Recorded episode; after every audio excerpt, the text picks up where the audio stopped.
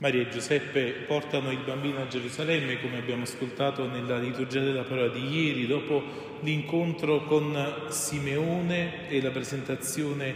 al Tempio, c'è questa donna, questa profetessa Anna, eh, ci dice il Vangelo che sopraggiunse proprio in quel momento, eppure al tempo stesso la stessa parola ci dice che eh,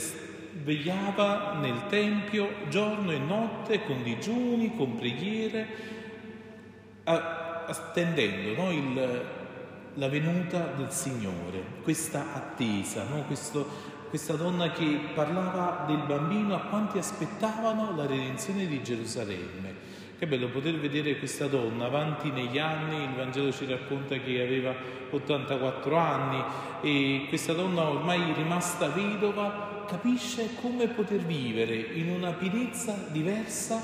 la sua esistenza Aveva vissuto un matrimonio durato sette anni e mai nella Sacra Scrittura i numeri sono a caso, il numero sette è il numero della perfezione, quindi in qualche modo la parola ci sta dicendo che aveva vissuto un bel matrimonio, un matrimonio pieno, in cui lei aveva risposto alla vocazione da sposa, ora però sentiva nel cuore un'altra vocazione, un altro impegno, quello di pregare il Signore con questi digiuni, con queste preghiere giorno e notte, servendo nel Tempio, un modo diverso di vivere la sua sponsalità, un modo diverso di vivere anche la fecondità anche della sua vita e forse quasi a suggellare la vita di questa donna, arriva questo bambino, questo bambino che si pone tra le braccia di questa donna. Ieri contemplavamo le braccia di un uomo, di Simeone, che prende tra le sue braccia e lo dà Dio e così anche questa sera vediamo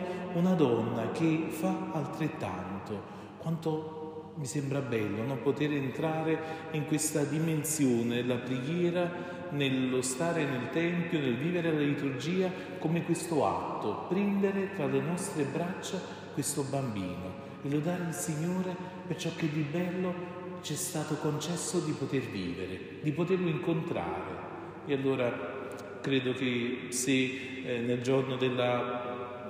di Santi Innocenti Martiri, eravamo chiamati a contemplare invece come poter custodire questo bambino, come addirittura portarlo anche in Egitto, scappare lì dove addirittura il popolo di Israele se n'era andato per uscire dalla schiavitù e Maria e Giuseppe sono costretti ad andare in Egitto proprio per custodire, per preservare quel bambino proprio per non farcelo uccidere. Quante volte noi sentiamo che abbiamo un bambino che c'è questa vita nuova che dobbiamo custodire. Bene, noi lo dobbiamo solo custodire e difendere, non siamo chiamati solo a portare le bandierine dell'ortodossia, abbiamo bisogno invece di entrare in un rapporto di lode col Signore, tenendolo tra le braccia e che questo bambino, come il bambino Gesù, così anche questa vita nuova che batte in noi possa crescere come abbiamo ascoltato sotto la grazia di Dio il bambino cresceva e si fortificava pieno di sapienza e la grazia di Dio era su di lui.